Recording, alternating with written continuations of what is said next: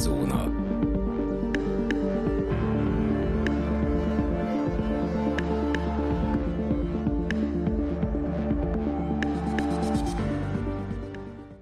Köszöntjük a kedves hallgatókat, ez itt a Szürke Zóna Podcast. A mikrofonnál Rezső, valamint állandó vendégem Dani. Sziasztok! A mai napon egy sorozat veszi kezdetét, nem lesz hosszú, csak két rész, de az iskolai lövöldözőkről fogunk beszélni. Az első epizódban az amerikai ö, eseteket vesszük át, és úgy nagyjából szeretnénk egy ilyen képet adni ezekről az iskolai lövöldözésekről, meg hogy mik, ezek a, mik a, azok a főbb drive-ok, amelyek ö, rákényszerítenek, vagy rákésztetnek egy fiatalt, hogy egy ilyesmit végrehajtson. Fogunk beszélni olyan filmekről, amelyek érintik ezt a témát, és a második részben fogunk magyar esetekről beszélni.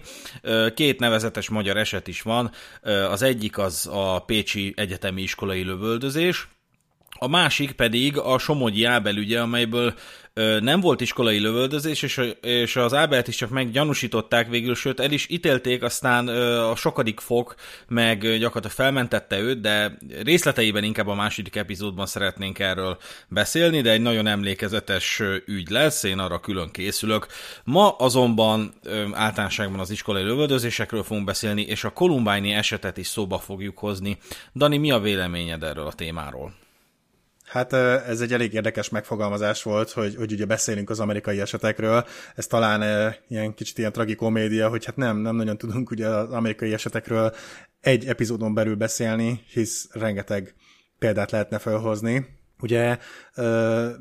nagyjából a Kolumbányról fogunk beszélni, de engem, engem nagyon érdekeltek ugye a, a számok, hogy, hogy nagyjából hogy is nézhetnek ki ezek a, a, az évek alatt történt lövöldözések áldozatainak a például a számai, vagy a sérülteké, meg hasonlók, hisz, hisz a, amilyen podcasteket hallgatók, meg azért így, így tényleg, hogyha valami amerikai tartalmat fogyasztok, akkor ott nyilván az elmúlt hónapokban felmerült megint csak az iskolai lövöldözés témakör, és hát sajnos eléggé elszomorító számokra le- leltem rá, hisz Amerikában naponta, és ez nem feltétlenül csak iskolai lövöldözés, hanem összességében ö, lövöldözés, meg, meg fegyverhasználattal kapcsolatos statisztika, de hogy Amerikában naponta 12 gyerek hal meg, és további 32 gyereket lőnek meg, vagy sebesítenek meg lőfegyverekkel, ami szerintem ö, egy brutális adat, és ráadásul a, a fegyverek minősülnek a vezető haláloknak Amerikában, a gyerekek és tizenévesek körében. És ami még szörnyűbb volt, az az, hogy 2000 32 iskolai lövöldözés volt a 70-es évek óta, és az elmúlt hónapok ugye mutatják, hogy ez a szám csak folyamatosan növekedni fog. Ráadásul a 2012-es Sandy Hook lövöldözés óta, ahol egyébként 28-an haltak meg, 948 további iskolai lövöldözés volt. Tehát gyakorlatilag egy körülbelül 50 évből 10 év alatt majdnem a felét sikerült összehozni ennek a 2032 lövöldözésnek, ami számomra teljesen felfoghatatlan, és, és szerintem itt, itt nagyon elő tud jönni az, hogy egy mennyire egy másik világban élünk ott a tengeren túlhoz képest, ahol Nyilván beszélni fogunk a fegyvertartásról is, meg úgy az egész uh, uh, ilyen általános körülményekről, amik egy ilyen szituációhoz vezethetnek, de, de egyszerűen nem is jutottam szóhoz, amikor így nézegettem, hogy egyébként megjegyezném, ahogy egy amerikai, amerikai podcaster is mondta, hogy innen üdvözlünk minden július 4-i lövöldözőt, hisz természetesen így a, egy ilyen gyönyörű ünnepnapon sem maradhatnak el az ilyen jellegű esetek, ahol megint csak 15 ember halt meg, és további 87 sérült meg. Nyilván ezek nem iskolai lövöldözések, de szerintem így, így hozzájárulnak az összképhez, hogy hogy mennyire is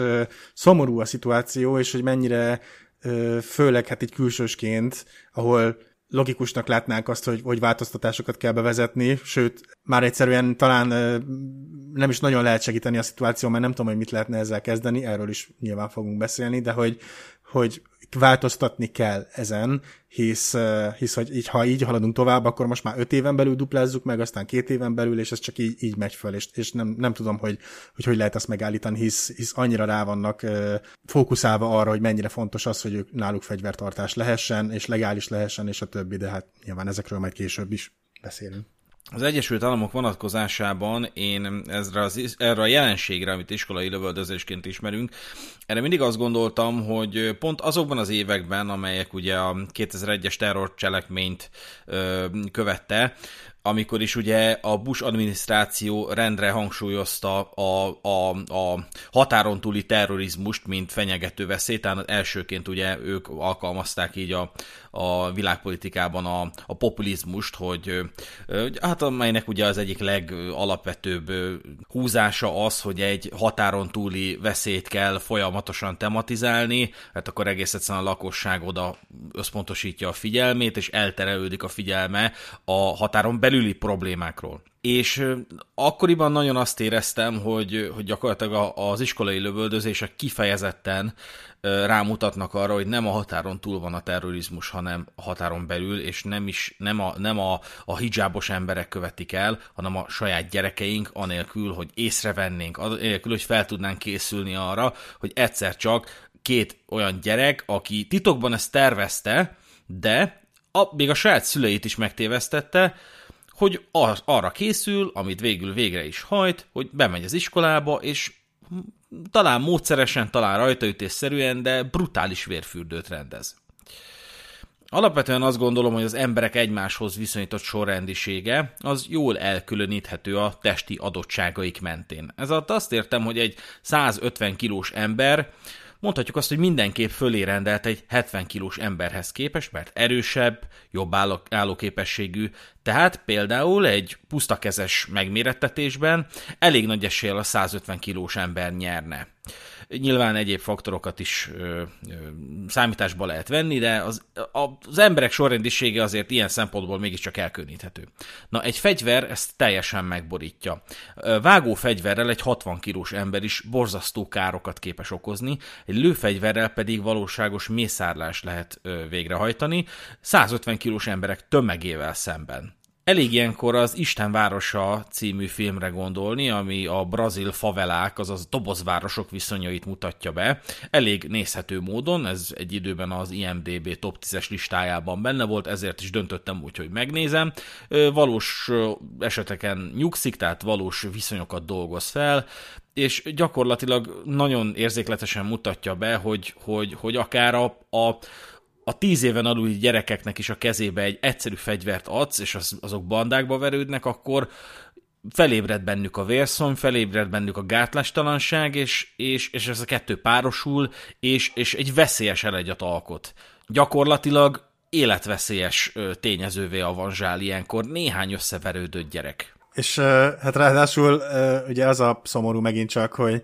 hogy tényleg bármikor látsz gyerekeket fegyverrel a kezükbe, akkor szeretik felhozni az afrikai példákat, vagy dél-amerikai, nem tudom, Kolumbia, meg hasonló helyekről, hogy, hogy tényleg ott mondjuk az AK-val, meg a hasonló fegyverekkel ott mászkálnak, és hogy úristen, hát ez egy milyen szörnyű dolog, és hát már tényleg a tíz éves gyereknek ott van a kezében a lőfegyver, és akkor ezzel szemben pedig ott van Amerika, ahol nem feltétlenül a, azért van fegyver a kezében, mert hogy így nevelkedett, és hát nyilván, hogyha úgymond a gettóban élsz, egy afrikai vagy akármilyen gettóban, akkor, akkor nagy eséllyel ugye fegyvert adnak a kezedbe, hogy mit véd meg a területet, vagy valami, hanem, hanem ott a gyerek simán magától be tud szerezni fegyvert, innen-onnan, anyucitól, apucitól, vagy tök mindegy, hogy honnan, és ráadásul bizonyos esetekben nagyjából majdnem olyan kaliberű fegyvereket, mint amivel ezek az említett példák voltak, akár Afrikában, AK meg hasonlók. Szóval egyáltalán nem szebb a helyzet, maximum annyi, hogy ezeket az amerikai eseteket így nem mutogatják, és nem prezentálják a, a, a világnak, mint, mint ezeket a elszörnyítő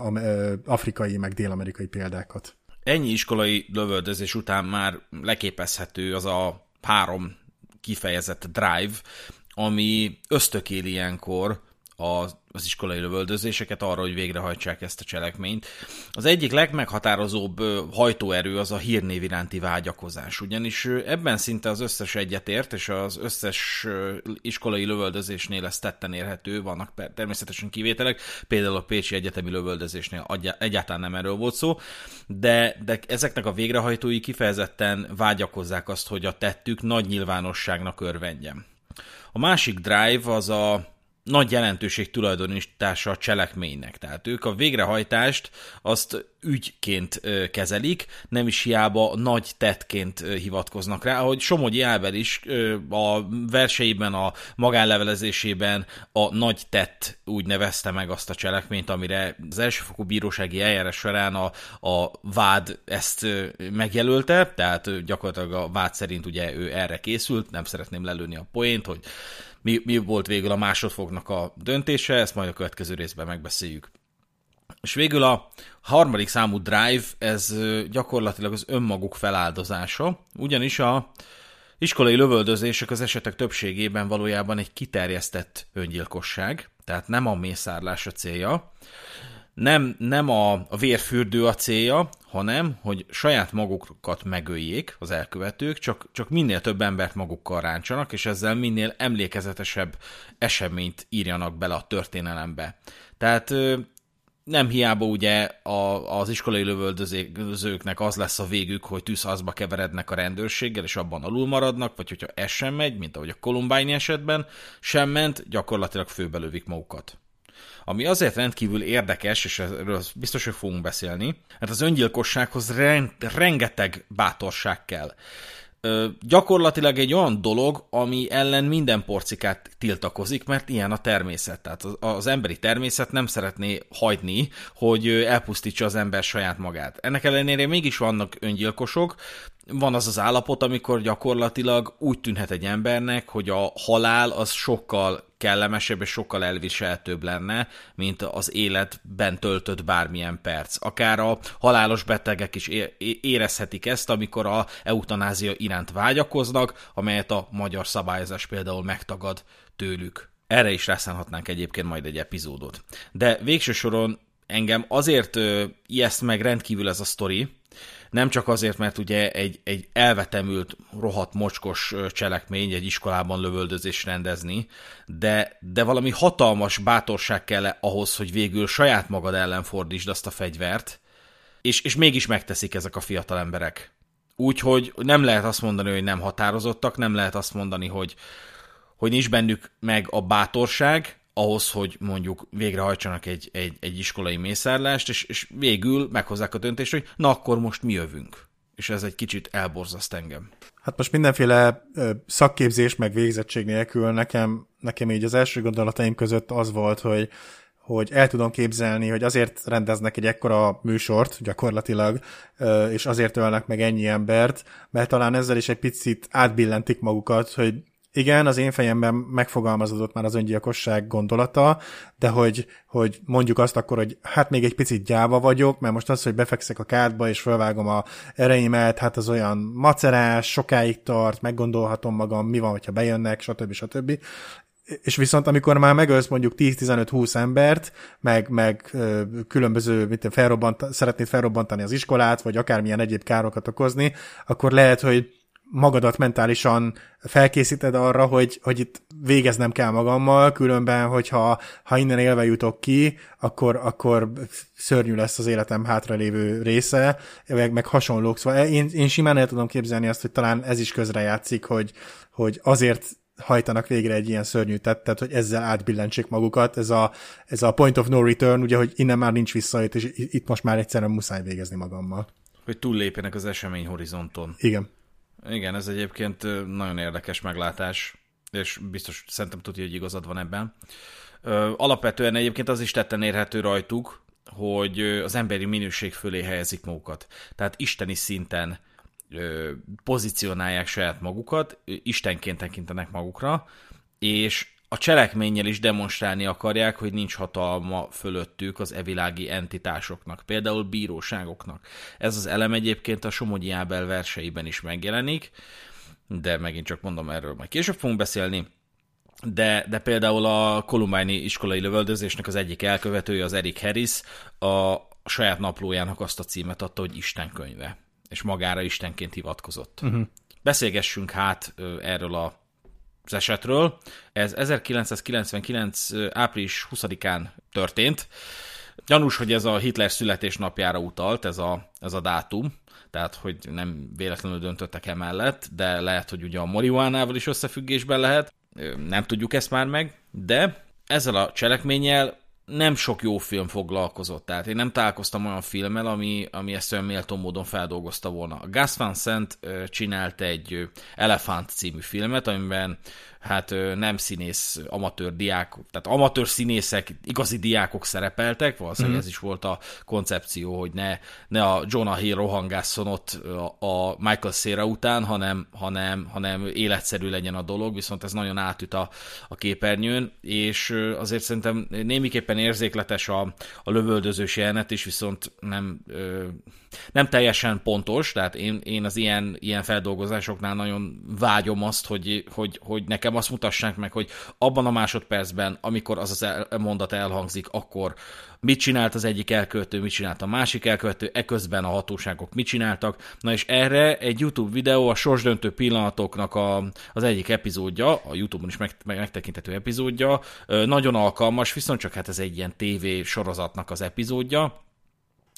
hogy gyakorlatilag mindent a tanúknak a, a a beszámolói alapján mindent behatárolnak, hogy mikor mi történt, mely cselekmény mit követ, és így nagyon jól lekövethető, hogy gyakorlatilag hogy nézett ki az az eset. De mielőtt rámennénk magára a, a mészárlás pillanatára, tisztáznunk kell, hogy mi előzte meg azt.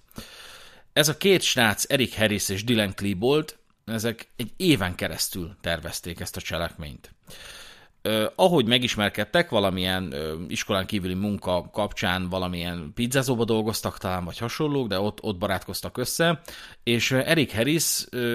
nagyon régóta kereste erre a tervére a megfelelő partnert. Egyébként ez a srác volt a, a szellemi kiötlője, és ő volt a dominánsabb karakter is ebben a, ebben a sztoriban. Sokaknak elhintette, hogy mi lenne, hogyha megölnék a népszerű fiúkat. Ezeket úgy nevezte angolul, hogy jocks. Ez egy bevett kifejezés az angol nyelvben. Hát ilyen nagymenő, népszerű, ilyen atléta, hát az a leg, leg, legnépszerűbb, legsportosabb, legígéretesebb srácok köre az iskolában gyakorlatilag ez ez a Jox, és hogy őket akarta volna megölni, és pár embernek ezt elhintette.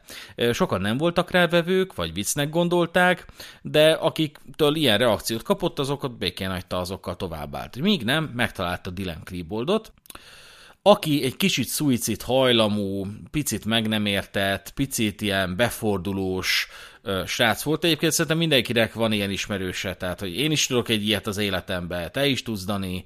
ö, ö, mindenkinek van ilyen ismerőse, aki kicsit olyan dárkosabb, kicsit olyan, olyan elvetemültebb dolgai vannak, kicsit olyan megbotránkoztatóbb, de hogy úgy sose gondolnád azt, hogy így ilyen komolyabb dolog így, így, így kitelik tőle. Na és ilyen volt Dylan Klebold, és hát megtalálták egymást. És hát ö,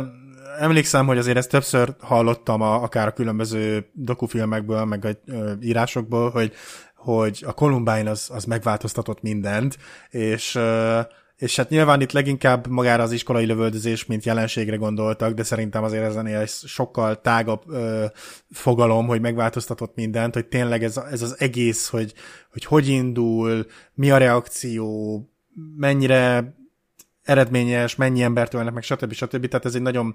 példás eset volt sajnos, és az a helyzet, hogy ahogy elnézegettem a, a, az azóta történt lövöldözéseket, ugye te is említetted, hogy, hogy több embernek elhintette, megkérdezte, meg, meg úgy felajánlotta a lehetőséget, és hogy, hogy gondolná az ember, hogy egy olyan világban, amit manapság élünk, hogy, hogy ennyire elterjedt a social média, meg minden egyéb ilyen online internetes dolog,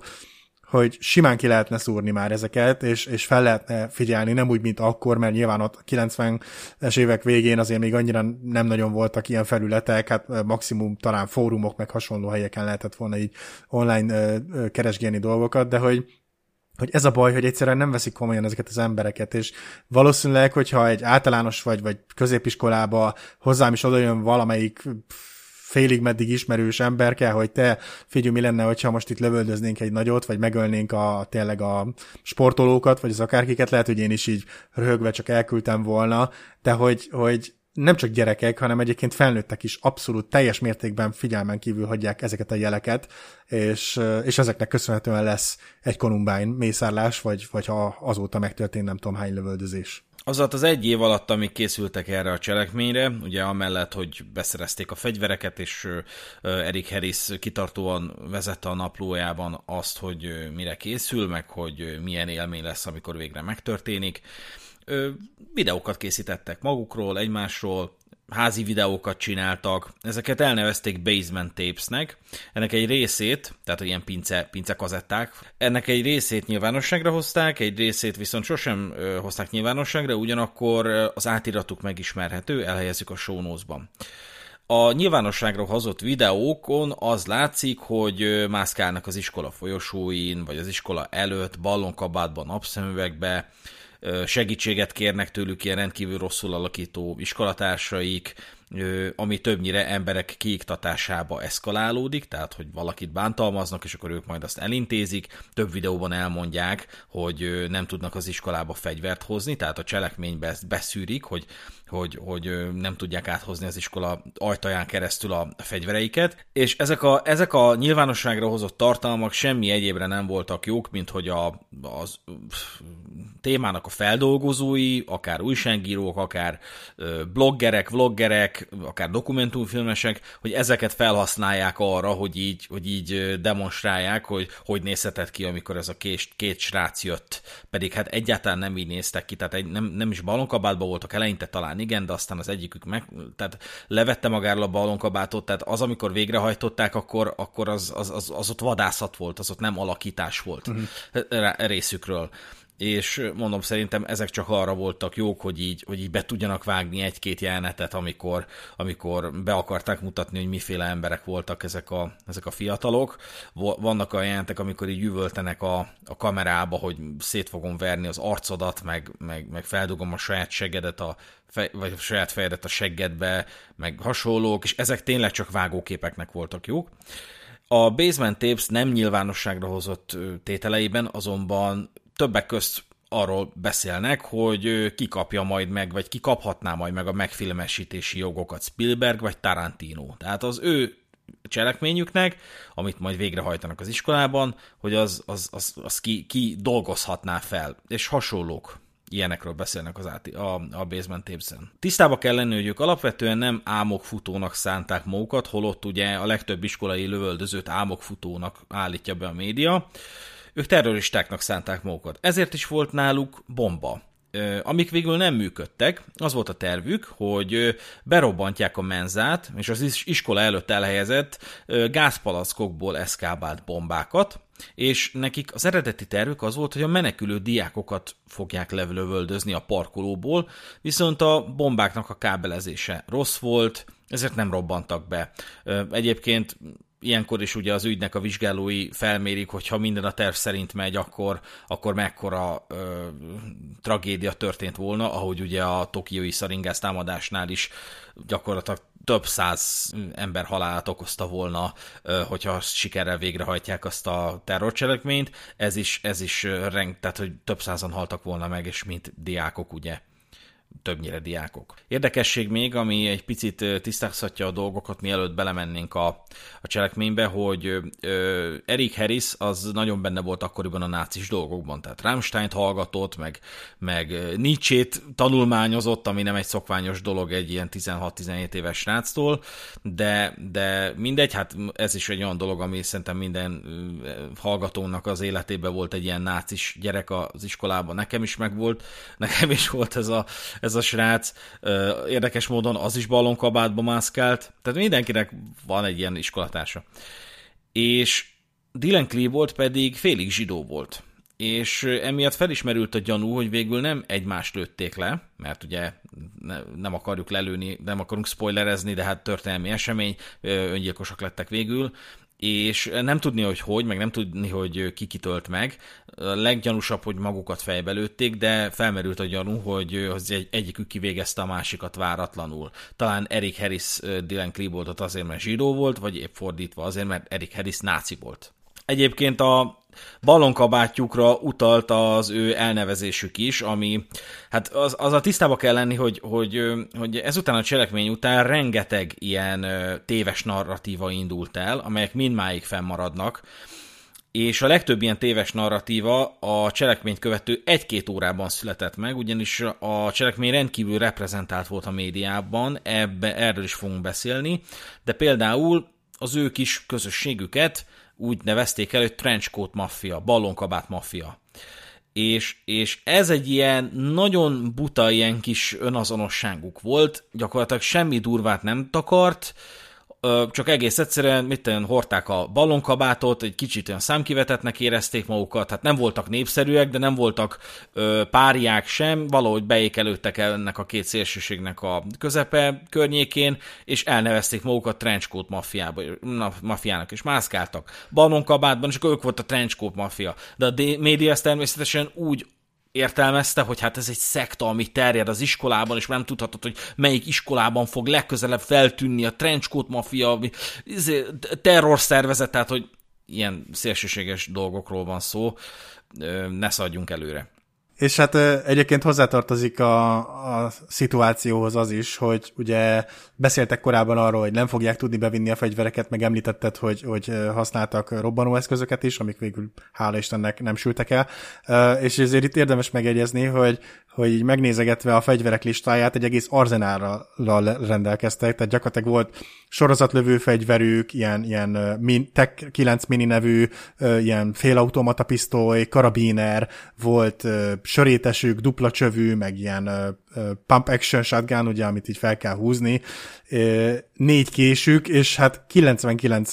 robbanó eszközük, ami ami azért nagyon durva szám, és tényleg csak belegondolni abba, hogy hát nagyjából úgy néztek ki, mint tényleg egy akciófilmnek a, a főhősei, hogy tele voltak aggatva mindenféle fegyverrel, és így mentek be az iskolába, hogy megöljék ezt a rengeteg embert. És ezt körbe fogjuk járni, de ezeket a fegyvereket szinte teljes egészében ilyen gunshow szerezték be, ugyanis rendkívül problémás volt a szabályozása ennek a kérdéskörnek. Mindaz a vizsgálat, amit meg kellene, hogy előzzön egy, egy lőfegyvervásárlás, azt, a, azt egy gunshow show egy ilyen fegyver show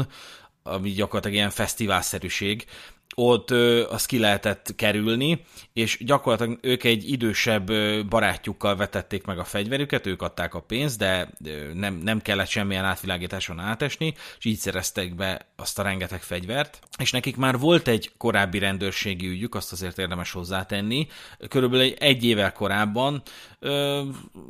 feltörtek egy, ezért feltörtek egy, egy kis buszt, azt hiszem, és ott lekapcsolták őket, de ez a naplójukban, legalábbis az Eric Harris naplójában nagyon sokszor előjött, és nem kizárt, hogy, hogy az Eric Harris ezért az eljárásért akarta megbüntetni a világot, hogy őt kellemetlen helyzetbe hozták, hogy ő rendőrségi nyilvántartásokba került, elvileg arról is írt a naplójában, hogy őt megerőszakolták a, a rendőrkapitányságon, ennek azért annyira nem néztem utána, de ami még érdekes, hogy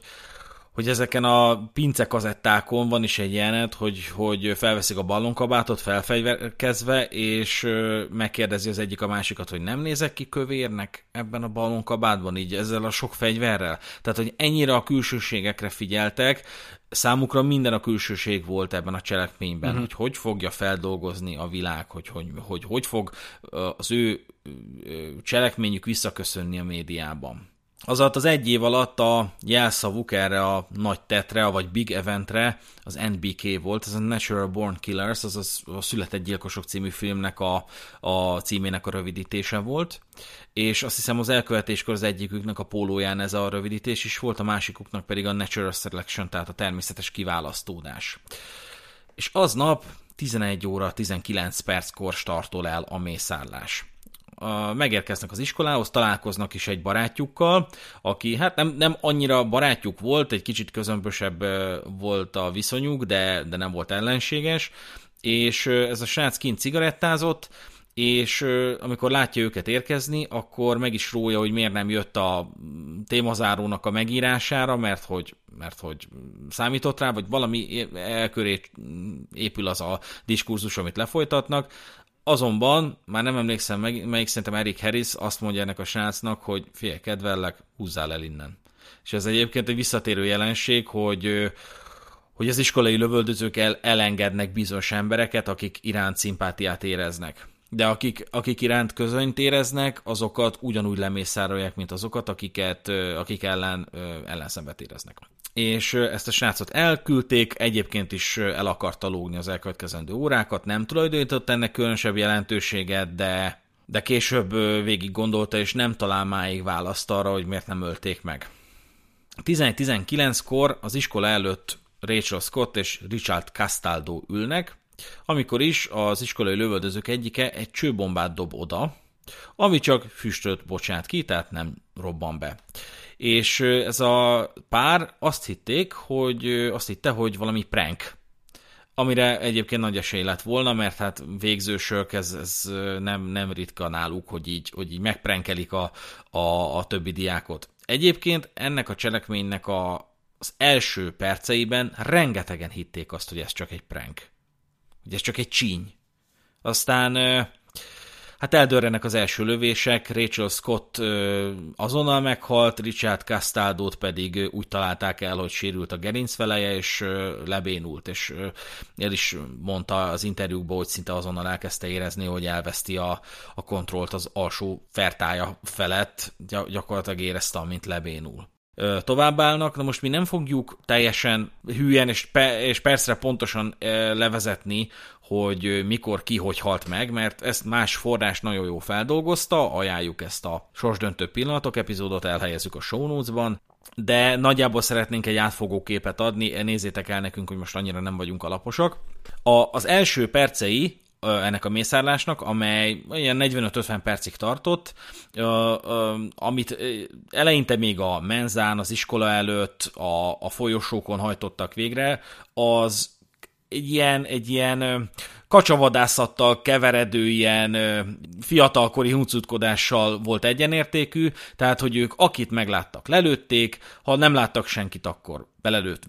belelövöldöztek a falba, az ég, égre lőttek, és ezért is egyébként a média később többféleképpen dolgozta fel az esetet. Az első percekben, amikor tudósítottak róla, volt, hogy több embert, tehát több elkövetőt, nem csak kettőt nevesítettek, mert ugye ezek a srácok levették a ballonkabátot, levették a sapkát időközben, jöttek ki, száll, menekültek ki az iskolából a diákok, ö, találkoztak a médiával, akik azért voltak kint, mert egy csomó diák nem érte el a, a rendőrséget, nem tudta felhívni a segélyhívót, és ezért egy csomószor a helyi csatornát hívták helyette, mert azokat érték el és ezért nagyon gyorsan kijutott a média, és hát mindenkit meginterjú voltak, és mindenki mondta, ami, ami eszébe jutott, hogy hát, hát egy ballonkabátos srác volt, meg, meg két ballonkabátos, aztán, aztán láttam egy fehér pólósat, igen, mert közben levetköztek. Aztán ezért dolgozta fel úgy a média még az első percekben, hogy, hogy, hogy négy ember is lehet nem tudták el behatárolni, hogy, hogy hol lehetnek éppen, ugyanis mindenfele hallottak lövöldözést, ugyanis ezek hosszú távú vagy nagy távú lőfegyverek voltak, és mondom, nem mindig a diákokat lőtték, néha az égbe lőttek, néha kinéztek valamit a távolba, egy széket egy, egy a folyosó végén a terem előtt, és azt lőtték meg. Tehát össze-vissza, akár a fiatalok lövöldöztek. De közben ugye mészároltak, tehát ez letagadhatatlan. Nagyon gyorsan kialakult egyfajta ilyen pandemónium jelleg ezen a, ebben az iskolában. A menzán rengetegen voltak ilyenkor, nem hiába oda tervezték azt, hogy ezek a bombák felrobbannak, nem, ro- nem robbantak fel, értették, hogy akkor a B-tervet kell járniuk,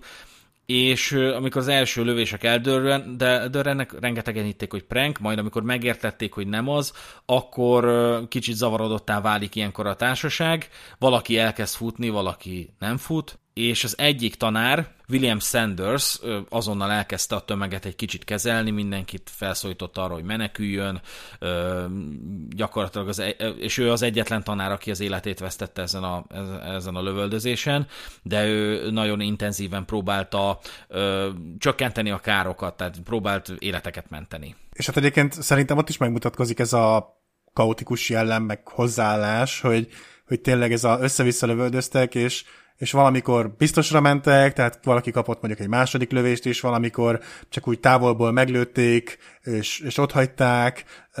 meg, meg néha emlékszik, hogy talán a menza környékén járhattak, vagy, vagy valami hasonló terem környékén, és, és valaki megbújt az asztal alatt, amit úgy hirtelen elsőre nem is vette, vettek észre, hogy ott van valaki, és tovább álltak. Tehát, hogy, hogy felülesen, felületesen, kaotikusan, tényleg olyan fiatal lázadóként kezelték ezt a szituációt, hisz hogyha tényleg konkrétan az lett volna a cég, hogy mindenkivel végezzenek, akkor én nekem az lenne az elképzelésem, hogy, hogy jó, oda mennek, és, és belelőnek még egyszer a fejébe, hogy biztos meghaltam. Mert egyébként, ha jól emlékszik, akkor volt olyan is, aki csak halottnak tettette magát, mert valahol olyan helyen lőtték meg, amiben nem halt bele, és így úszta meg az egészet például. Igen, azok, akik már nem tudtak menekülni, mert úgy találták el, azok halottnak tettették magukat, igen, néhányan túlélték az őket ért lövéseket, de sokan lebénultak, így például Richard Castaldo is. Egy tanú szerint a gyilkolási lázban valamelyikük fel is üvöltött, hogy mindig ezt akartuk csinálni, ez király. Gyakorlatilag érezhető volt, hogy ezen a ponton elveszi az eszüket az adrenalin. Üvöltöztek, vihogtak, kacaráztak, gyakorlatilag úgy érezték magukat, mint akárki az első intenzív airsoft játszmája alatt, vagy paintball játszmája alatt, nem tudom, hogy nevesítsem ezt. Több ember rohantak ilyenkor a könyvtárba, nem tudva, hogy az elkövetők éppen oda tartanak mert eredetileg ugye a népszerű atlétákat, azok a, azaz a jogszokat akarták volna megölni, ellenük irányult volna ez a cselekmény, de végül ők maguk is a könyvtárban kötöttek ki. Feltétlenül azért, mert valójában nem is a nagy menőkkel szembeni ellenszemvük kifejezése volt a lényeg, hanem a hírnévre vágytak, és az volt a benyomásuk, hogy úgy, úgy manifestálható a leginkább a hírnév, hogyha, hogyha nem a, nem a tesi terem felé mennek, ahol valószínűleg ezek a jogsok futkaráztak, hanem a, a könyvtár felé. Amikor megszólalt a tűzriadó, mert hogy ugye dobáltak azért csőbombákat, amik vagy felrobbantottak, vagy felrobbantak, vagy nem, a gyilkosok felnevettek, és ezt követően beléptek a könyvtárba. Az igazi mészárlás csak ott kezdődött. E, ami eddig volt, az gyakorlatilag mondom egy, egy ilyen önfelett ö, ö, lövöldözés volt. Talán inkább ez utalta leginkább egy álmokfutásra, de a könyvtárban egy, egy nagyon kemény vérfürdőt rendeztek. Amikor beléptek, már mindenki az asztal alatt, asztalok alatt bujkált, kivéve egy valakit, ez Kyle Velasquez volt, egy fogyatékos kisfiú, aki annyira összezavarodott az eseményektől, hogy fel sem mert állni a székből. Ő volt az első áldozat ezen a helyszínen. A mészárlás közben kikilőttek az ablakon, amikor látták a rendőröket érkezni. Ugye vannak ilyen iskolai őrök is, de azok is kint ebédeltek, és gyakorlatilag tűz alá vették őket de amikor ezzel végeztek, akkor folytatták a mészárlást. És gyakorlatilag úgy nézett ez ki, hogy sétálgattak a könyvtárban, ami egy elég nagy, nagy ö, helyszín volt, és ilyenkor elég sok gyerek töltötte az idejét itt. Ugye azt hiszem az amerikai iskolákban azért van egy ilyen hosszabb szünete a gyerekeknek, ön dél körül, amikor ilyen rekreációs dolgokat is végezhetnek, nem csak ehetnek, vagy hasonlók. És ilyenkor hát nem kevés ember volt, a, vagy nem kevés diák volt a könyvtárban, és mindenki a, az asztal alá bújt, de senki nem mert megmozdulni, és gyakorlatilag Eric Harris és Dylan Klebold mendegéltek, benéztek az asztalok alá, kibiztosították a fegyvert, majd lelőtték azt, aki az egyik asztal alatt volt, majd mentek a következő asztalhoz. Összefüggéstelenül, rendszertelenül folytatták ezt a mészárlást, de egyébként amikor beléptek, és ezt nem mondtuk, akkor az egyik tanú szerint felszólalt az egyikük, hogy aki fehér sapkában van, az álljon fel, mert hogy ugye ebben az iskolában a jogsok voltak fehér sapkában, de senki nem mert felállni vagy talán valaki felmert állni, egy a lényeg,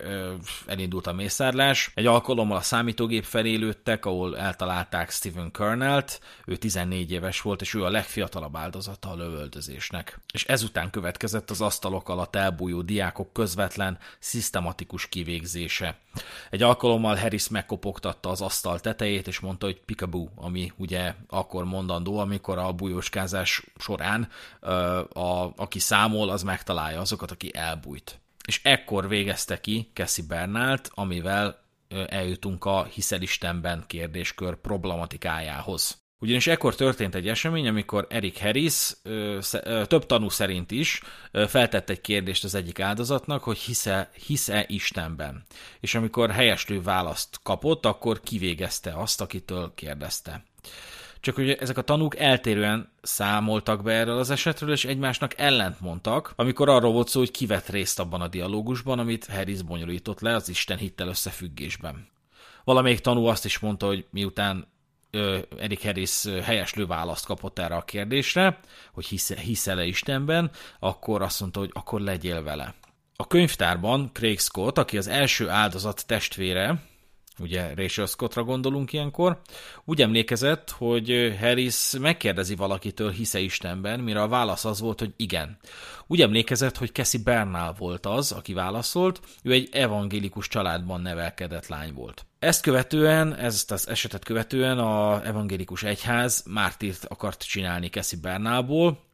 és rengeteg könyv is szólt erről, hogy egy fiatal lány meghalt a hitéért, csak hogy amikor Craig Scottot visszavitték a helyszínre, akkor megkérdezték, hogy merre hallotta a választ. Ekkor egy eltérő irányt mutatott, mint ahol Cassie bujkált a cselekmény alatt. Ezen a helyen viszont egy másik lány bújt el, aki végül magának vindikálta ezt a dialógust. Ő Valern Schnör volt, vagy Valin Schnör, és ő túlélte a cselekményt. Egy kicsit később visszatérek erre. Egyébként maga ez, a, ez az egész könyvtáros jelenet, ugye nyilván a dokumentumfilm valószínűleg valamennyire ö, szabadabban kezelte, nem biztos, hogy teljesen százszázalékosan visszaadott minden egyes pillanatot, de, de tényleg ezért egy elég brutális ö,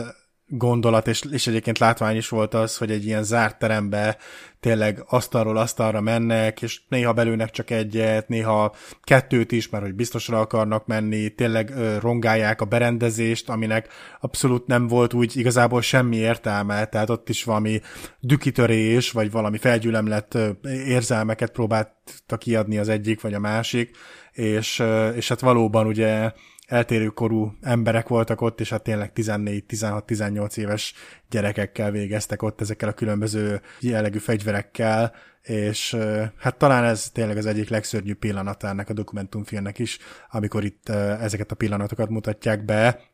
mert itt egyszerűen érzett, hogy nem nagyon tudnak hová menekülni az áldozatok, nem úgy, mint egy, egy hosszú folyosón reménykednek abból, hogy mondjuk csak bokán lövik őket, és akkor még valahogy elcammognak, ahogy egyébként volt is ilyen jellegű túlélője a lövöldözésnek, hanem itt tényleg gyakorlatilag a, a te te sorodat várod az asztal alatt bujkába, és reménykedsz abba, hogy talán addigra már megoldódik a szituáció, de hát sajnos nem. Visszatérve erre a kérdéskörre, hogy ki mondta ki, kitől kérdezték, hogy hisze Istenben, és ki mondta, hogy igen, és kihalt meg a, a válasza miatt, a, vagy a hite miatt.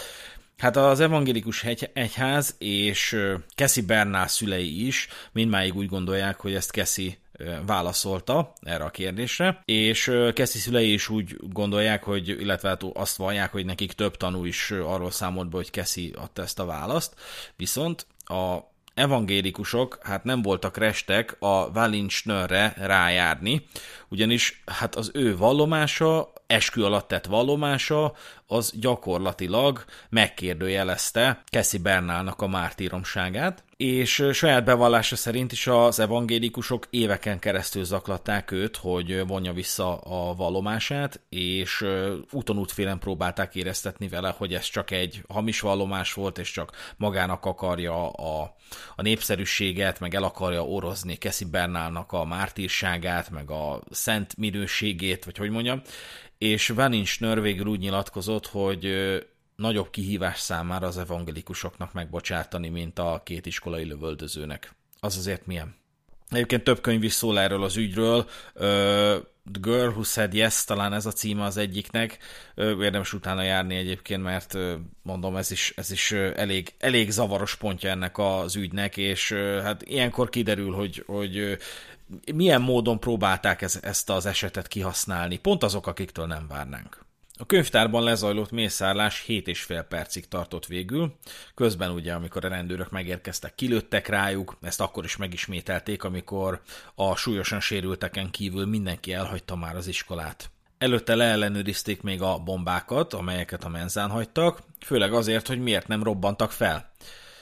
megpróbáltak rájuk lőni, ez ekkor egy öngyilkossági kísérlet volt számukról, vagy részükről. Egyikük el is hajított egy molotov koktélt, de három perccel azután, hogy utoljára tűz alá vették a rendőröket, amíg egy ugye egy utolsó kétségbeesett kísérlet volt arra, hogy tűzpárbajban életüket veszítsék, végül amellett döntöttek, hogy megölik magukat, legalábbis ez a hivatalos álláspont mert ugye nem evidens, hogy magukat lőtték le, vagy egymást, és az utóbbi akkor megint csak nem evidens, hogy konszenzuális volt a döntés, vagy egyikük meglepte a másikukat egy lövéssel. Egyébként az Elefánt című film az pont így dolgozza fel, hogy az egy, egyik elkövető teljesen váratlan léri a lövés. Le- lehet, hogy egy picit csak így Hollywood beszél belőlem, és a különböző ilyen true crime meg hasonló sorozatok így megfertőzték az elmémet ezekkel a gondolatokkal, de igazából én kicsit furcsálom, hogy nem tudták ezt megállapítani, és nem teljesen evidens, mert azért gondolom én, hogy a, a holtestek elhelyezkedése, hogy merre ki, tar, hogyan tartja a fegyvert, meg tényleg a, a lőtsebek iránya, meg nem tudom már milyen szakifejezések vannak erre, én azt gondolnám, hogy talán adhatna egy választ, hogy, hogy tényleg akkor saját magukkal végeztek, vagy, vagy a társukkal, egyik a másikkal. Nem tudom, hogy az összképet tekintve valószínűleg túl sokat nem változtat egyik eredmény sem, hogy, hogy akkor kikivel végzett, de nem, ezt én kicsit furcsáltam, hogy egy ekkora esetnél, egy ilyen, egy ekkora súlyú ügynél nem feltétlenül tudták biztosra mondani, hogy, hogy magukkal végeztek esetleg, hogy tényleg valami suicide pact, vagy ugye ilyen öngyilkossági izé, paktumot ö, ö, hajtottak végre, vagy, vagy akkor egymással végeztek. Szerintem a hivatalos álláspont evidens, hogy magukkal vége, végeztek, mert tehát a hivatalos álláspont számára ez evidens, mert az egyiküket, ha jól emlékszem, akkor halántékon lőtt lőtték, tehát hogy az egyiküknek a halántékán volt egy lőtsérülés, a másiknak a, a, a szájokon keresztül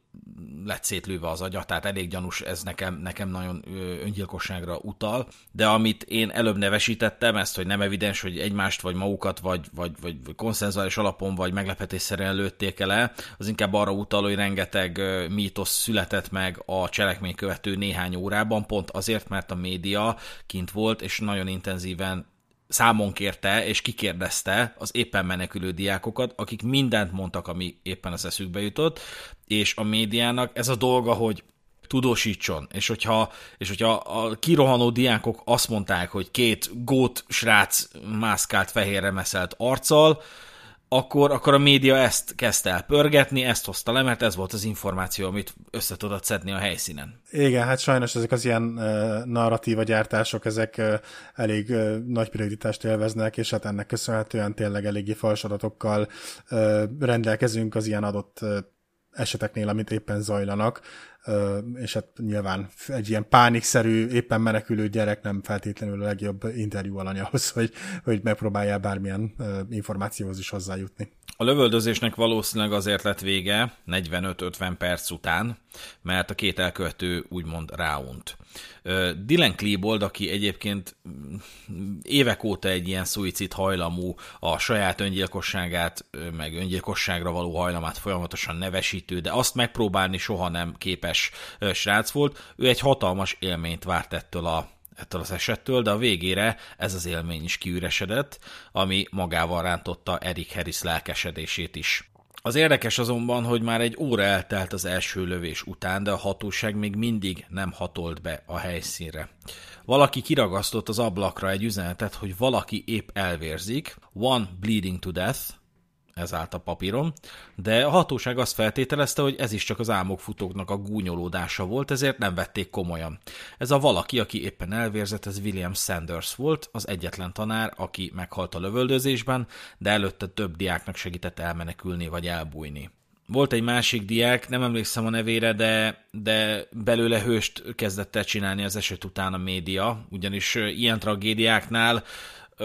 hát a, nem is tudom, a közgondolkodást hibáztassuk, de hogy ilyenkor ö, rajong a társadalom valamilyen hős, hős történetért, valami mártír történetért, hogy valaki feláldozta magát, hogy mások, másokat mentsen. És, és egy, egy, egy tök random srác, aki, aki, aki életét vesztette ebben a mészárlásban, azt azzal kapcsolatban elkezdte a média pörgetni, hogy, hogy kimenekítette az osztálytársait, meg, meg, meg visszament az iskolába, hogy, hogy ki tudjon menekíteni segíteni egy csomó embert, és pont ennek a srácnak az apja volt az, aki azt mondta egy interjúban, hogy nem, az ő fia nem csinált ilyet. Az ő fia valószínűleg őt ismerve ugyanazt csinálta ilyenkor, amit mindenki más futott, mert így működik az ember, hogyha ilyet látunk, nem hősködünk, futunk, és ezzel nincsen semmi baj. És pont ő nevesítette ezt, hogy éppen elég tragikus ez a sztori. Nem kell még több érzelmet generálni itt, mert, mert ez már önmagában, ez, ezzel megvan húsz évre az emberiség.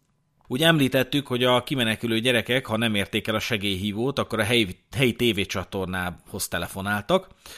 és még tartott a lövöldözés, amikor élőben jelentkeztek be az iskola mellől a riporterek.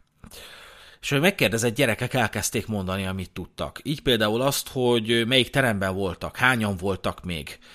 Aztán a hatóságoknak eszükbe jutott, hogy hát az iskolában is van kb. minden teremben egy tévé. Így hát nagy eséllyel a gyilkosok is nézhetik, azokat, tehát a tudósítást, azaz megtudhatják, hogy hol rejtőznek még. Mert hogyha a riporter megkérdezi, hogy és igen, hol voltál, hol voltál, hát én a könyvtárban voltam, voltak ott még rajtam még 20, de nem tudom, hogy ők kikerültek és na, ki, kiutattak-e. Na ilyenkor adott esetben egy Dylan Klebold nézi a tévét, és azt mondja, hogy ó, na, Erik, menjünk csak a könyvtárba. Tehát, hogy ennyire, ennyire nincsen szinopszis, nem szinopszis, szinopszis, ez a jó kifejezésre, nincsen összhatás a média geciség meg a hatósági működés között. Hány, hány inger kettő ez egyébként? és mint mondtam, a legtöbb hamis információ az első lövést követő két órában született, a gyilkosok létszámát illetően, amit mondtunk, és ekkor született meg a trenchcoat maffiához fűződő mítosz, ekkor kerekedett egy csomó téveszme, hogy, hogy bulik voltak, meg számkivetettek voltak, hogy őket bullyingolták, meg ők, ők szemétkedtek, másokkal nem erről volt szó. Egy, random gyerekek voltak. Persze nem ártatlan gyerekek a semmiből, akik, akik, akik a pillanat hevében úgy döntöttek, hogy csinálnak egy vérontást az iskolában, ők készültek erre, csak ennek nem volt látható jele. Nem volt láthatóbb jele, mint, annál, mint amit egyébként úton útfélen mindenfajta ilyen srác megcsinál. A CNN-nek egyébként a legnézettebb témája volt éveken keresztül a Columbine lövöldözés, ami nyilván indukált további hasonló eseteket, mert hát a Dylan Klebold és Eric Harris nyilvánosságot akarta a cselekményének, és azt megkapta.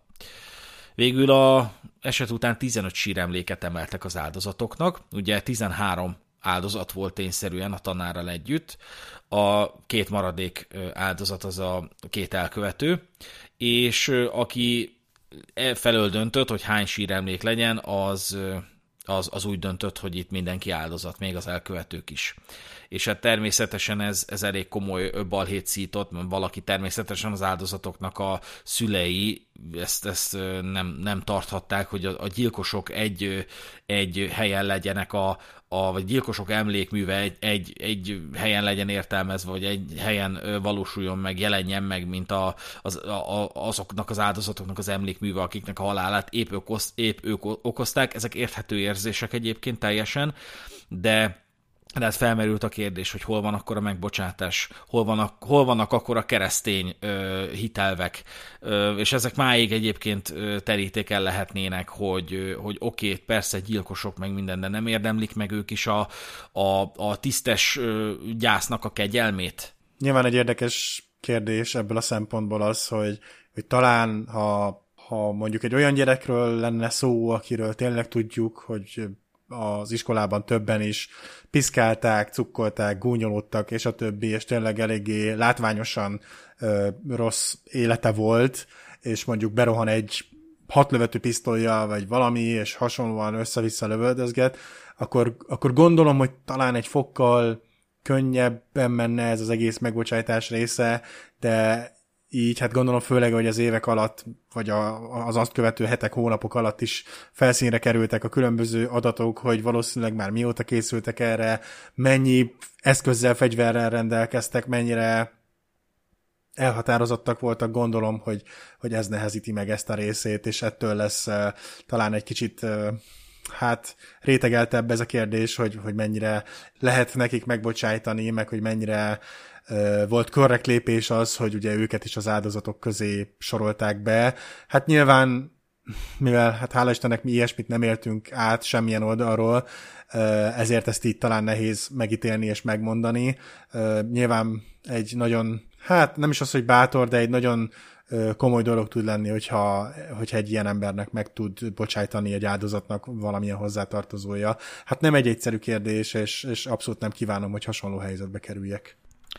Az én meglátásom, hogy a Columbine lövöldözés,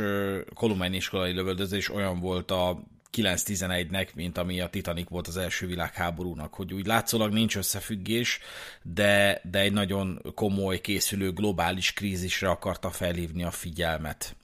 Ugye két évre rá jött a szeptember 11-i terrorcselekmény. Uh-huh. hagyatéka ennek az esetnek elég terjedelmes, a túlélők mindmáig komoly PTSD-ben, azaz posztraumás stressz szindrómában szenvednek. Valaki öngyilkos lett, sőt az egyik túlélő Anne Mary Hochhelter anyja is megölte magát, mert az évek óta tartó súlyos depressziója mellett már nem bírta feldolgozni a traumát, hogy a lánya lebénult ebben a lövöldözésben. Valaki túladagolta magát droggal, és ebbe halt bele, és hát rengeteg kopiketet termelt ki ez a cselekmény. Ezeknek a lövöldözőknek direkt inspirációja volt ez az eset, megint csak előre mutatok a második epizódra, Somogyi Ábelnek például a laptopjának a háttérképe volt a, egy kép a Kolumb- Columbine iskolai mészárlásról. Ezt követően azonban a rendőrök taktikát váltottak, mert eddig a pontig az első reakció, amit egy ilyen eset, eseményre adniuk kellett, az az, hogy kordont vontak a helyszín köré, ami természetesen egyáltalán nem alkalmas arra, hogy elejét vegye a, a további vérontásnak, de ezt éppen Columbine miatt azt hiszem felváltotta az Immediate Action Rapid Deployment, az EARD tactic, tehát taktika, ami azt jelenti, hogy magas kockázatú események alkalmával a rendőröknek gyémánt alakzatban be kell hatolniuk a helyszínre, kifejezetten azzal a céllal, hogy mielőbb kiiktassák az aktív lövöldözőt. Ilyenkor a sebesülteket is figyelmen kívül kell hagyniuk, át kell lépniük azok, azoknak a, a, az embereknek a teste fölött, akik ott véreznek a lábuk alatt, és végsősorban ez a taktika egyébként sikeresnek bizonyult. A Virginia Technél lezajlott álmokfutás alkalmával elvileg több tucat embert mentett meg ez a módszer. Azonban sajnos, hát én úgy, úgy láttam néhány esetnél, hogy ez egy nagyon jó dolog, hogy ugye taktikát változtattak, és hogy, hogy gyakorlatilag egy, egy határozottabb, konkrétabb lépést kell megtenniük annak érdekében, hogy minél hamarabb véget vessek egy ilyen szituációnak vessenek egy ilyen szituációnak. Azonban a nemrég történt ULD, vagy nem tudom, hogy pontosan hogy kell mondani, ULD esetnél pedig pont ebből a szempontból kritizálták elég erősen a rendőrséget. Nyilván egy pár mondatot erről, erről is szeretnék majd beszélni, de hogy ott azért eléggé előtérbe került az, hogy, hogy vajon tényleg a rendőrség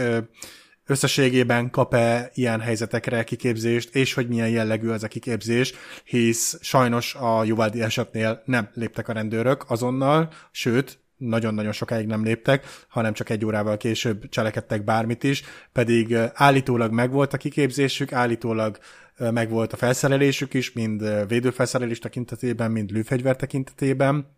és hát sajnos nagyon sokan egyenlőre úgy tekintenek erre a jelenlegi esetre, hogy, hogy az ő gyakorlatilag az ő határozatlanságuknak köszönhető az, hogy annyian meghaltak és megsebesültek ebbe a Juvaldi lövöldözésben. Úgyhogy én szeretnék hinni abban, hogy igen, ez a taktika, amit a Columbine után kezdtek el alkalmazni, ez hatásos, de hát sajnos, mint látszik, ez, ez nem mindig így van, és hát nyilván, mint ahogy sok minden más helyzetben, itt is kiderült, hogy a, a papír és az elmélet forma az sokszor eltél a valóságtól. Hatalmas a dilemma, amivel a rendőrök ilyenkor szembesülnek. Le kell lőniük egy gyereket, hogy megmentsék gyerekek tucatjait nem, nem is merek belegondolni egyébként, hogy egy zsaru ilyenkor milyen érzésekkel szembesül. Borzasztó lehet egyébként kimenni erre a helyszínre. Ugye az egyik meghatározó feldolgozásunk, amelyet a Szürke Zóna podcast története során realizáltunk, az a Csepri kettős gyilkosságról szóló sorozat volt, és az is azzal indult egy, egy szerdai napon este hat körül, hogy lövöldözés volt egy iskolában, és ugye, mint kiderült, nem a, a iskolai lövöldözés volt, de mire kiértek a rendőrök, hát mindenki végig gondolta, hogy most mi a szart fogunk csinálni. Ebbe biztos vagyok. És pár évvel ezelőtt, amikor megint csak volt egy iskolai lövöldözés az Egyesült Államokban, akkor felfegy, felmerült az a kérdés, hogy fel kell-e fegyverezni a tanárokat, vagy zsarukat kell állítani az iskolához. Ugye azt hiszem pont a Trump artikulálta azt a igényt, hogy hogy we should arm the teachers, tehát hogy, hogy fegyverezzük fel a tanárokat, és ugye mindenki egy kicsit fogta a fejét, meg hát emlékszem, születtek a mémek, hogy egyből minden gyerek oda fog figyelni az órán, amikor tudja, hogy izé van a tanárnak egy 45-ös az oldalán, vagy nem tudom, de nem is nagyon értettem egyébként, hogy ez, ez, ez, ez most komolyan meg hasonlók, és egy Larry Sharp nevű ember fogalmazta meg, hogy mi, mi, mit kell ettől az intézkedéstől elvárni. Ennek a embernek a gondolatát, illetve az arról készült videót elhelyezzük a show notes-ban. Szerinte ugyanis ettől az intézkedéstől azt kell elvárni, hogy roncsa a lövöldözőknek a tervezési minőségét. Mert ugye minden ilyen cselekményt megelőzi a nagyon intenzív tervezés. Ha tudják, hogy egy iskolai fegyveres biztonsági őr vigyázza a rendet, akkor számolhatnak vele, hogy lesz ott egy fegyveres biztonsági őr, amúgy is az a vége, hogy meghalljanak valaki által, akkor majd általa fognak meghalni, vagy adott esetben számításba veszik, hogy őt kell először lelőni.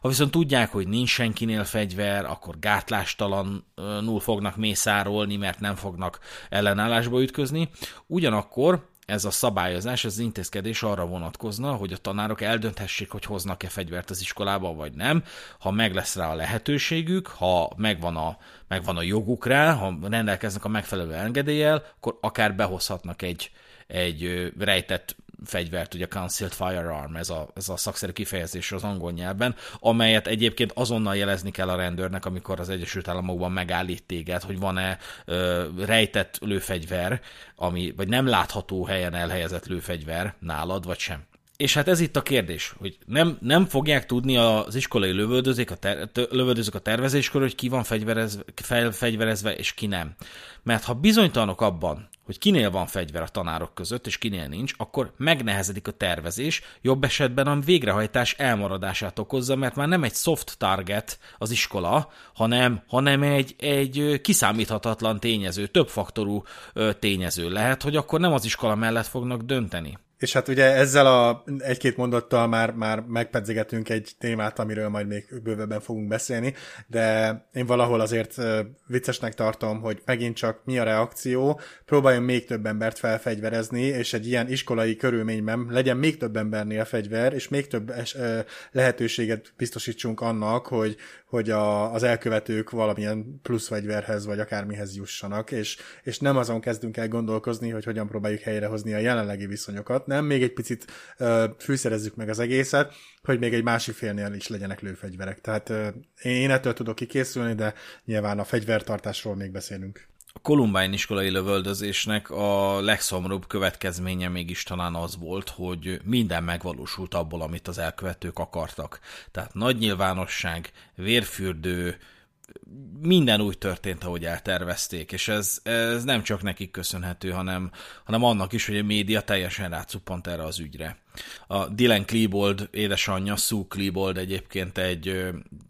közszereplővé avanzsált ezután, könyvet írt az ügyről, meg ilyen tettolkot tartott, elég kemény egyébként szerintem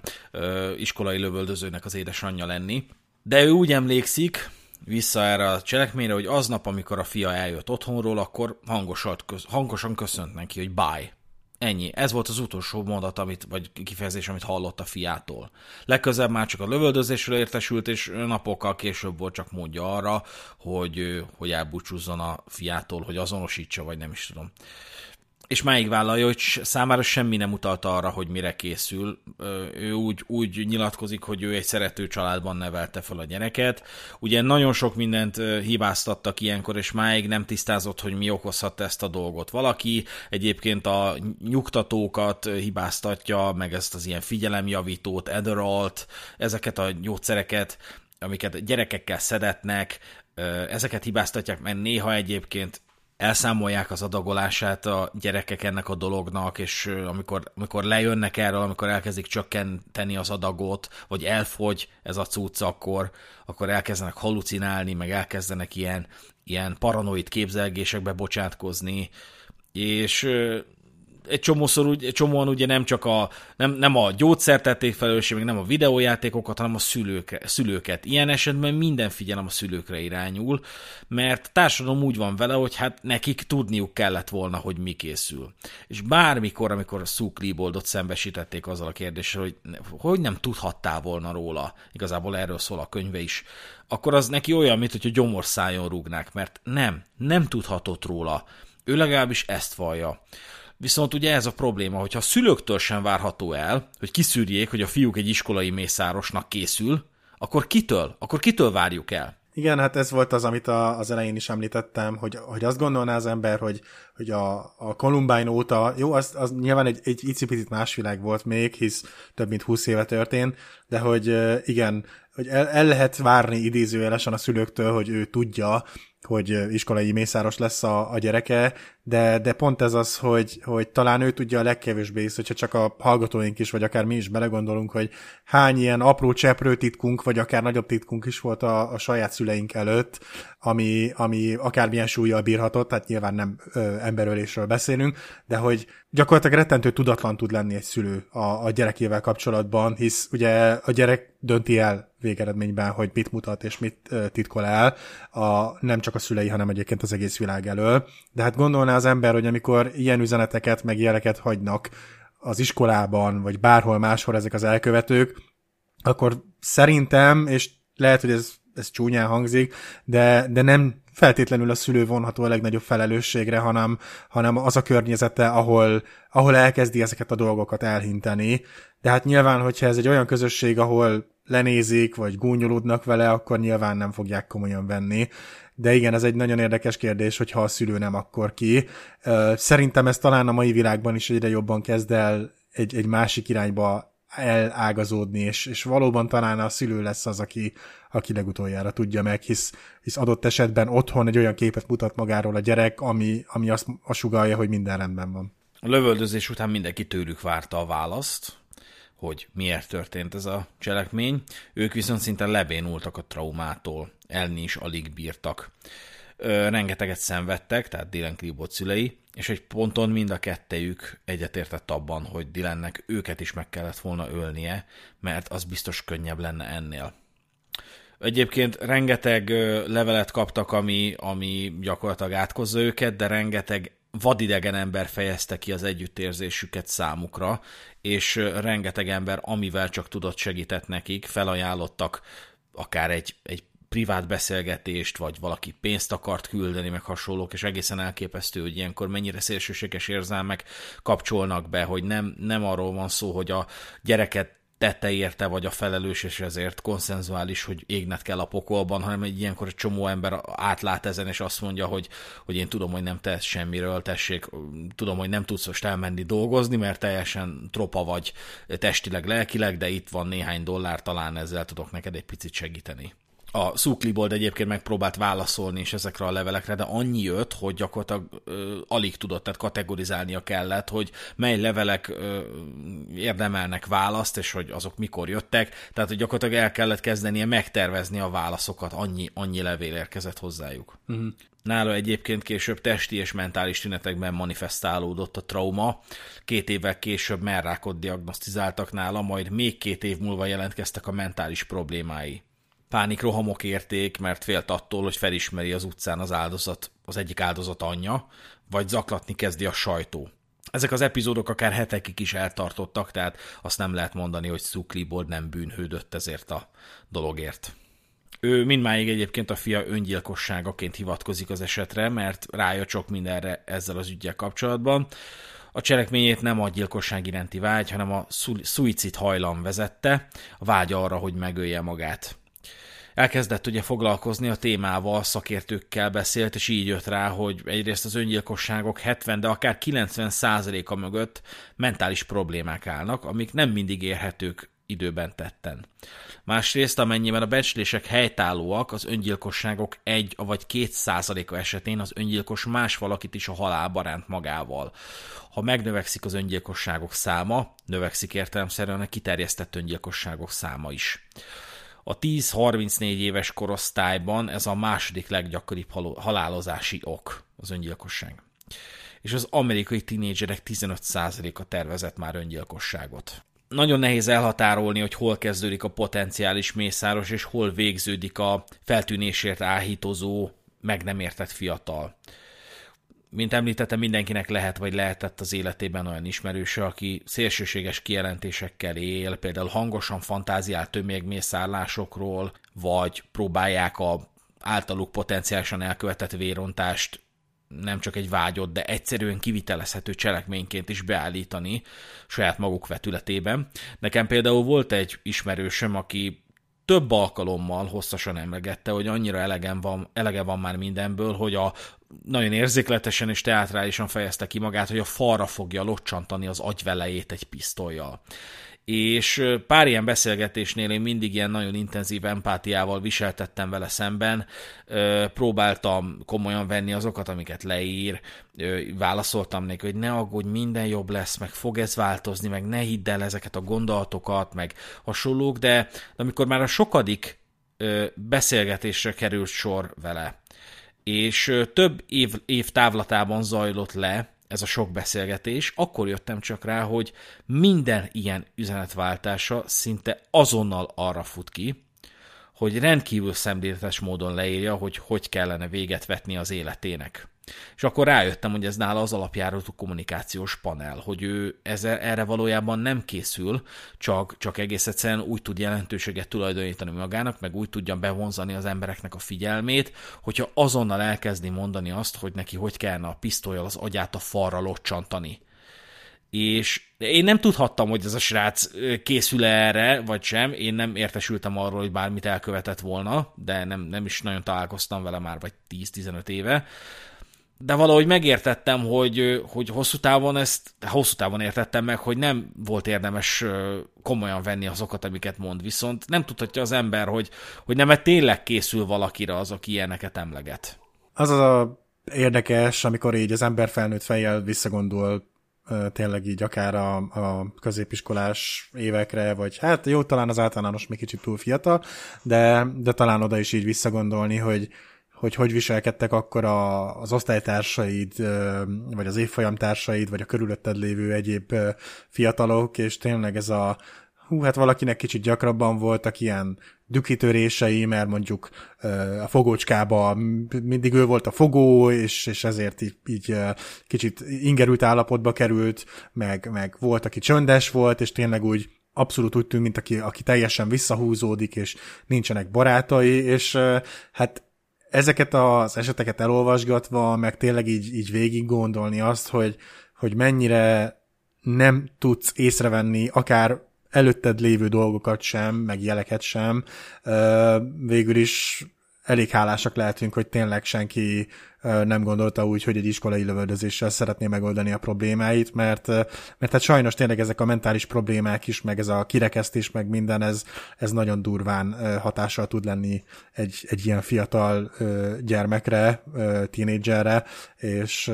és hát tényleg így, így mi is, amikor ott vagyunk egy ilyen helyzetben, észre sem vesszük, és, és nem is nagyon foglalkozunk vele, mert vagy, vagy azt gondoljuk, hogy hát jaj, hülye szegény, vagy, vagy, vagy ő csak ilyen, és kész, és lezárjuk ezzel a kérdést. A Columbine eset rávilágított a fegyvertartás problematikájára, amiről most mi is fogunk beszélni. Ezzel a kérdéskörrel a leglényegesebben a Bowling for Columbine, azaz a Kóla Puska Sült Krumpli című dokumentumfilm szól, amelyet Michael Moore rendezett, és azt hiszem Oscar díjat is kapott. Ebben a dokumentumfilmes nagyon érzékletesen járja körbe ezt a problematikát, ő természetesen demokrata irányból közelíti meg, és abszolút elítéli ezt a dolgot, tehát hogy értem szerint ennek a politikai oldalnak a képviselői gondolhatják azt, hogy, hogy a fegyvertartás, ami az Egyesült Államokban ugye alapjog, sőt az alkotmánynak egy kielég, kiegészítése, hogy az embernek joga van a fegyverviseléshez, hogy az összefüggésben van az iskolai lövöldözésekkel. Ezt most körbe fogjuk járni. Ebben a dokumentumfilmben egyébként nagyon jó jelentek vannak, például akkor, amikor bemegy a Michael Moore a North Country Bankbe, ahol azt, amivel kapcsolatban azt, azt a tájékoztatást kapta, hogyha bankszámlát nyit náluk, akkor kap ajándékba egy puskát, és hogy ő ezzel élni szeretne. És természetesen én ezen, pont ezenek a filmnek a kapcsán olvastam azt a mondatot egyszer a Vox magazinba, talán vagy a cinemába, hogy a dokumentumfilmmel lehet a legnagyobbat hazudni, és ilyenkor a Michael Moore egyébként szépen össze is vágta a jeleneteket, hogy ülnek egy szobába és tölt ki valami adatlapot, aztán a következő jelenetben már fogja a fegyvert, és így kérdezi, hogy egyébként nem problémás egy bankban fegyvert tartani?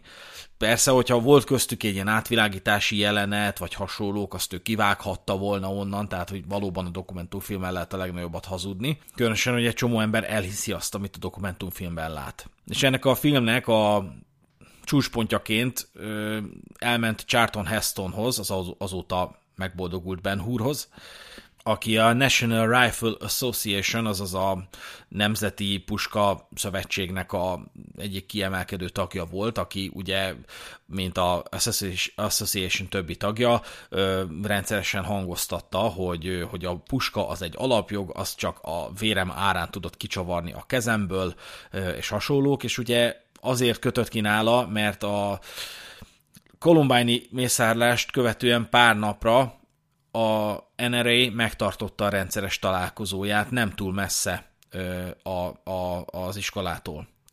Nem abban a településben, de pár kilométerrel odébb, azt hiszem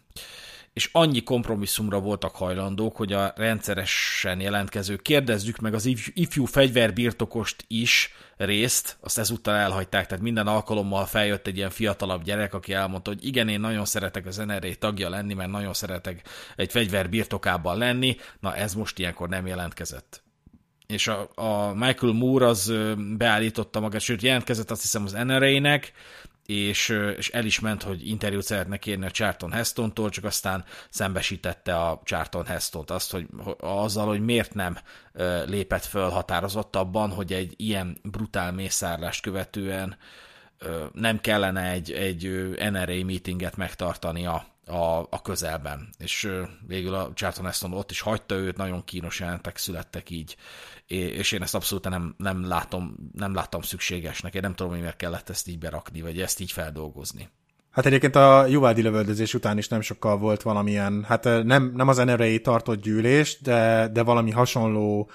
gyülekezés, gyűlés, vagy talán hát, törvényhozás, módosítás szintén volt, ahol természetesen ugye jó amerikai híven nem arról volt szó, hogy hogyan lehetne esetleg szigorítani a fegyvertartást, hanem inkább csak az, hogy hogy lehetne még elérhetőbbé tenni. És egyébként, ha már így a fegyvertartásnál vagyunk, azért egy, egy pillanatig csak gondoljunk bele abba, hogy ez a, ez a jó kis right to bear arms, ugye a medvekarokhoz való jogod, ez is egy, egy alapvető joga az amerikaiaknak, amit egy, egy olyan világban hoztak meg, a, amikor gyakorlatilag egy, egy 10 percenként tudtál egyet lőni a kis muskétáddal, és kb. egy hátizsáknyi eszközre volt szükséged ahhoz, hogy újra tudjál tölteni egy fegyvert. Tehát azért ez, ez jóval 100 plusz évvel ezelőtt lett meghozva ez a törvény, és gyakorlatilag ezt azóta nem gondolták újra egy olyan világban, ahol akár legálisan, vagy akár illegálisan hozzá tudsz jutni sorozatlövő fegyverekhez, karabinerekhez, sörétesekhez, bármi, bármi egyébhez, és nagyjából semmilyen előkövetelménye nincs az egésznek, talán van egy-két állam, ahol valami minimális dolgot kérnek tőled, hogy, hogy biztos, hogy hordhatsz-e fegyvert, de ezt leszámítva, hát mint ugye a korábban említett 2000 plusz iskolai lövöldözés is bemutatja, nem nagyon szabnak gátakat az emberek előtt, illetve a fiatalok előtt, hogy, hogy hozzájuthassanak fegyverekhez. Az USA-nak ez a második számú alkotmány kiegészítése, vagy alkotmány módosítása. Az magyarra fordítva konkrétan úgy szól, mivel egy jól szervezett milícia szükséges a szabad állam biztonsága szempontjából, nem lehet a népnek a fegyverek birtoklásához és viseléséhez való jogát csorbítani. Máig tisztázatlan egyébként, hogy ez konkrétan mire vonatkozik, vagy mire gondoltak a jogalkotók, de az egyik narratíva szerint az Egyesült Államok ö, társadalma számára így garantálható az, hogy soha nem kerül ö, zsarnok a, a, a szövetségi állam élére, mert a társadalom miliciába tud szerveződni, és ö,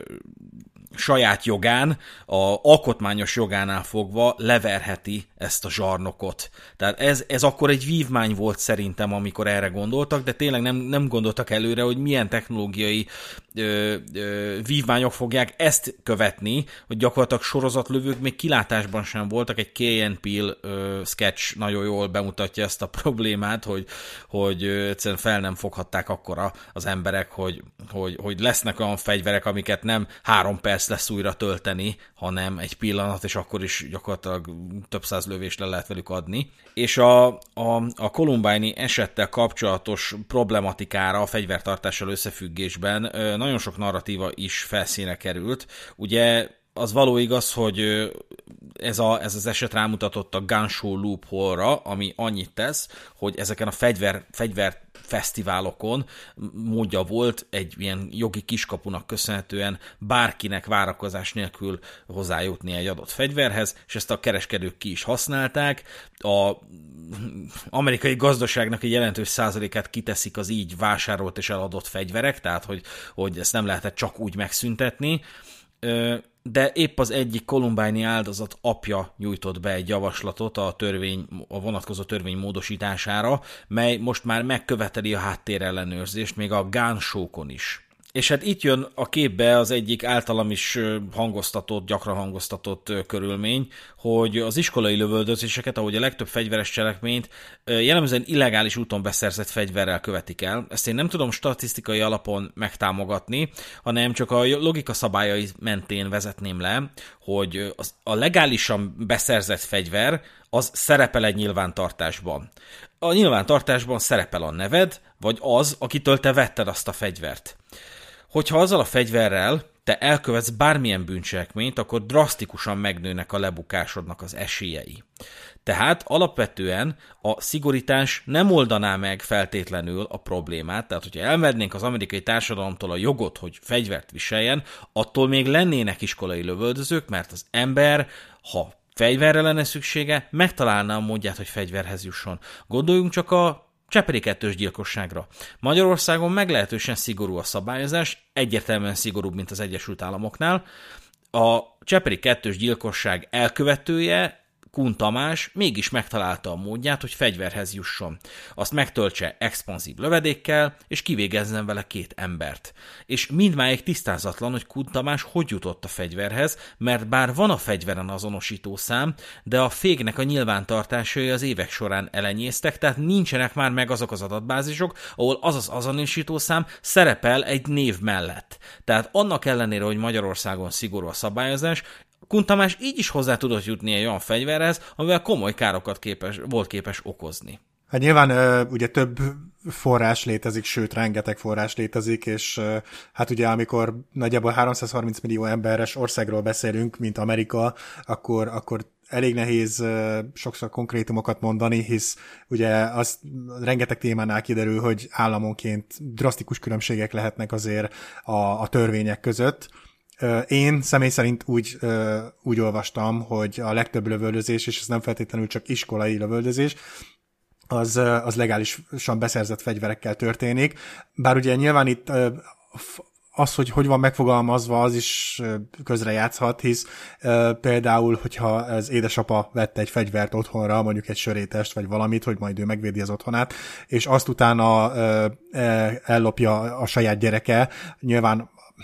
igen, az legálisan lett beszerezve ez a fegyver, de a gyerek az ugye nem legálisan jutott hozzá, és egyébként egy statisztika szerint a szülők fele, akik otthon tartanak fegyvert, úgy gondolja, hogy az ő gyermekük nem lenne képes használni a fegyvert, vagy akár el, ellopni a fegyvert is, mert ők úgy gondolják, hogy biztonságosan tárolják a saját fegyverüket. És néhol egy picit jobban ráfeküdnek erre is, hogy ugye te otthon hogy tárolod a fegyvert, de, de sajnos én abszolút úgy gondolom, hogy, hogy a szülők többsége az, az csak azt gondolja, hogy ö, ö, jól el van rejtve, de hát ha csak a saját példánkba belegondolunk, hogy ö, akár pornómagazinokat vagy egyéb dolgokat is mennyire könnyen megtaláltunk a szüleinknél, hisz egy gyerek kíváncsi, egy gyerek kutat. Az, hogy egy cipős dobozba berakod a pisztolyt, a hatlövetőt, és mondjuk a töltényeket nem ugyanabba a cipős dobozba rakod, hanem az éjjeli szekrénybe, én ezt nem tartom biztonságosnak. És végig, végig is néztem néhány esetet, ahol konkrétan dokumentálva volt, hogy mikor, hol vásárolták a fegyvereket. Egyébként a Juvaldi lövöldözésnek az elkövetője is nemrég töltötte be a 18 évet, és, és nagyjából akkor vásárolt is egy AR típusú fegyvert, ugye ami egyébként nem assault rifle, tehát sorozatlövő, hanem valami teljesen más jelent ez a, ez a rövidítés, de hogy ö, abszolút legálisan boltból vásárolta a fegyvert, töltényel mindennel együtt, úgyhogy ö, még ha tény is, hogy illegálisan beszerzett fegyverekkel követnek el ilyen jellegű bűncselekményeket, sajnos én úgy tartom, hogy valamennyit javíthatna az, hogyha szigorítanak a fegyvertartási törvényeket, vagy fegyverbirtoklási, vagy akármit. Ugyanakkor ez egy ördögi kör, mert biztos vagyok benne, hogy lennének továbbra is ugyanúgy felületek, akár a gánsó, vagy akár csak a, a fegyveres boltoknak a tulajdonosai, főleg a déli államok környékén, akikhez, hogyha bemész, és mondod, hogy hát figyú, veszélybe érzem magam, meg, meg, meg úgy gondolom, hogy a családom is veszélyben van, viszont mit én büntetett előéletű vagyok, akkor el tudom képzelni, hogy tízből négy ö, fegyverboltos azt fogja mondani, hogy jó, figyú, semmi gond, megoldjuk. És hát nyilván ezeket a, az ilyen jellegű embereket kellene kipurgálni a rendszerből, de mivel ennyire ragaszkodnak egy ö, 300 éves ö, alapjogukhoz, hogy, hogy joguk van a fegyverhez. Én úgy gondolom, hogy ilyen téren nem nagyon lehet változtatni az elkövetkezendő évekbe, vagy akár évtizedekbe is, és, és sajnos ezek a tragédiák továbbra is elő fognak fordulni. És hát az epizód végeztéhez érve úgy gondolom beszélnünk kell a Beszélnünk kell Kevinről című filmről.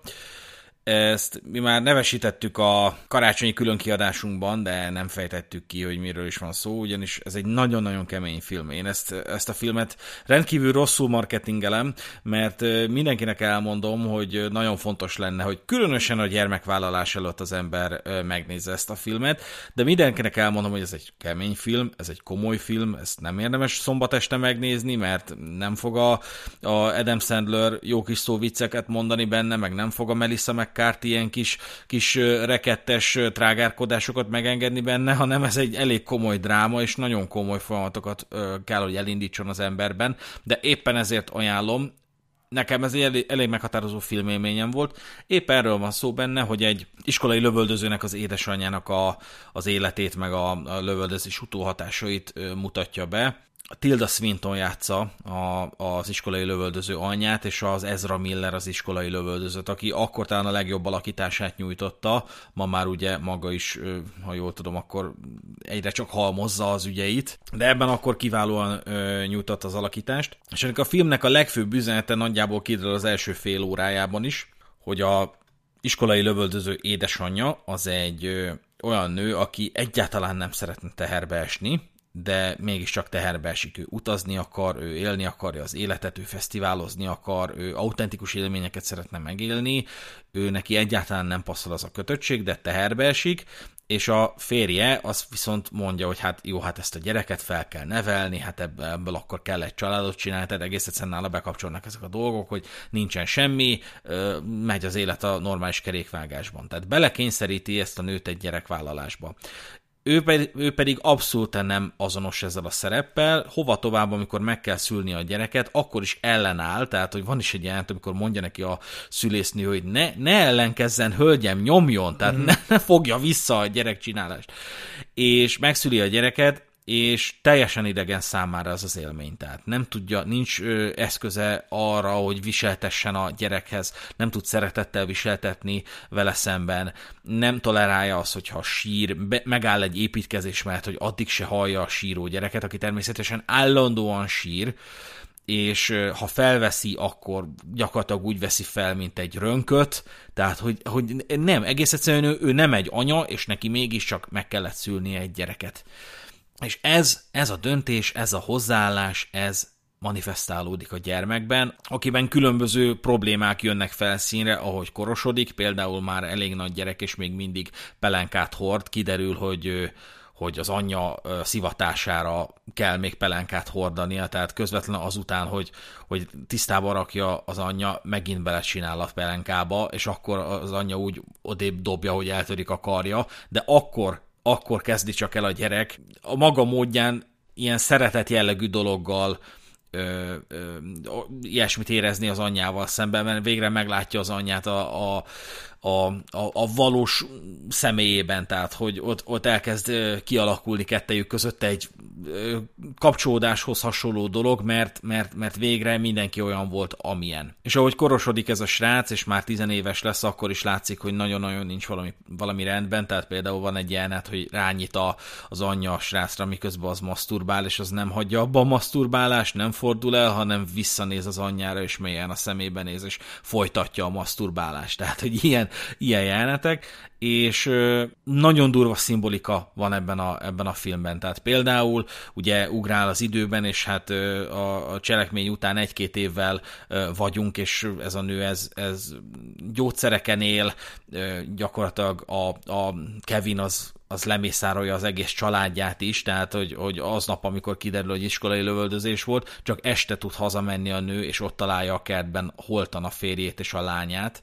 akikkel nem feltétlenül volt baja a gyereknek, és a gyerek nem követett el öngyilkosságot, ez számára nem egy kiterjesztett öngyilkosság volt, de itt egyébként inkább arról van szó, hogy nem a, nem a családjával volt baja, a család többi tagjával volt baja, hanem, hanem annyira akarta büntetni az anyját, hogy őt életben hagyta, hogy neki mindezzel szembesülnie kell, kelljen. És az édesanyja az viszont nem zárkózik el ettől, hanem bejár hozzá a börtönbe. Az is egy érdekes megoldás egyébként, hogy ezt a cselekményt, ez egy kitalált történet egyébként, ezt a cselekményt nyillal hajtja végre a Kevin, tehát lenyilazza a gyerekeket, nem is akár, hogy vesz előtte ilyen biciklizárakat, és azzal előzetesen bezárja a menekülési útvonalakat, hogy ne tudjon senki elmenekülni tőle. Viszont én azt gondolom, hogy szerintem ez inkább szimbolikus, tehát hogy nem akarták az alkotók, nem akartak semmilyen olyasmit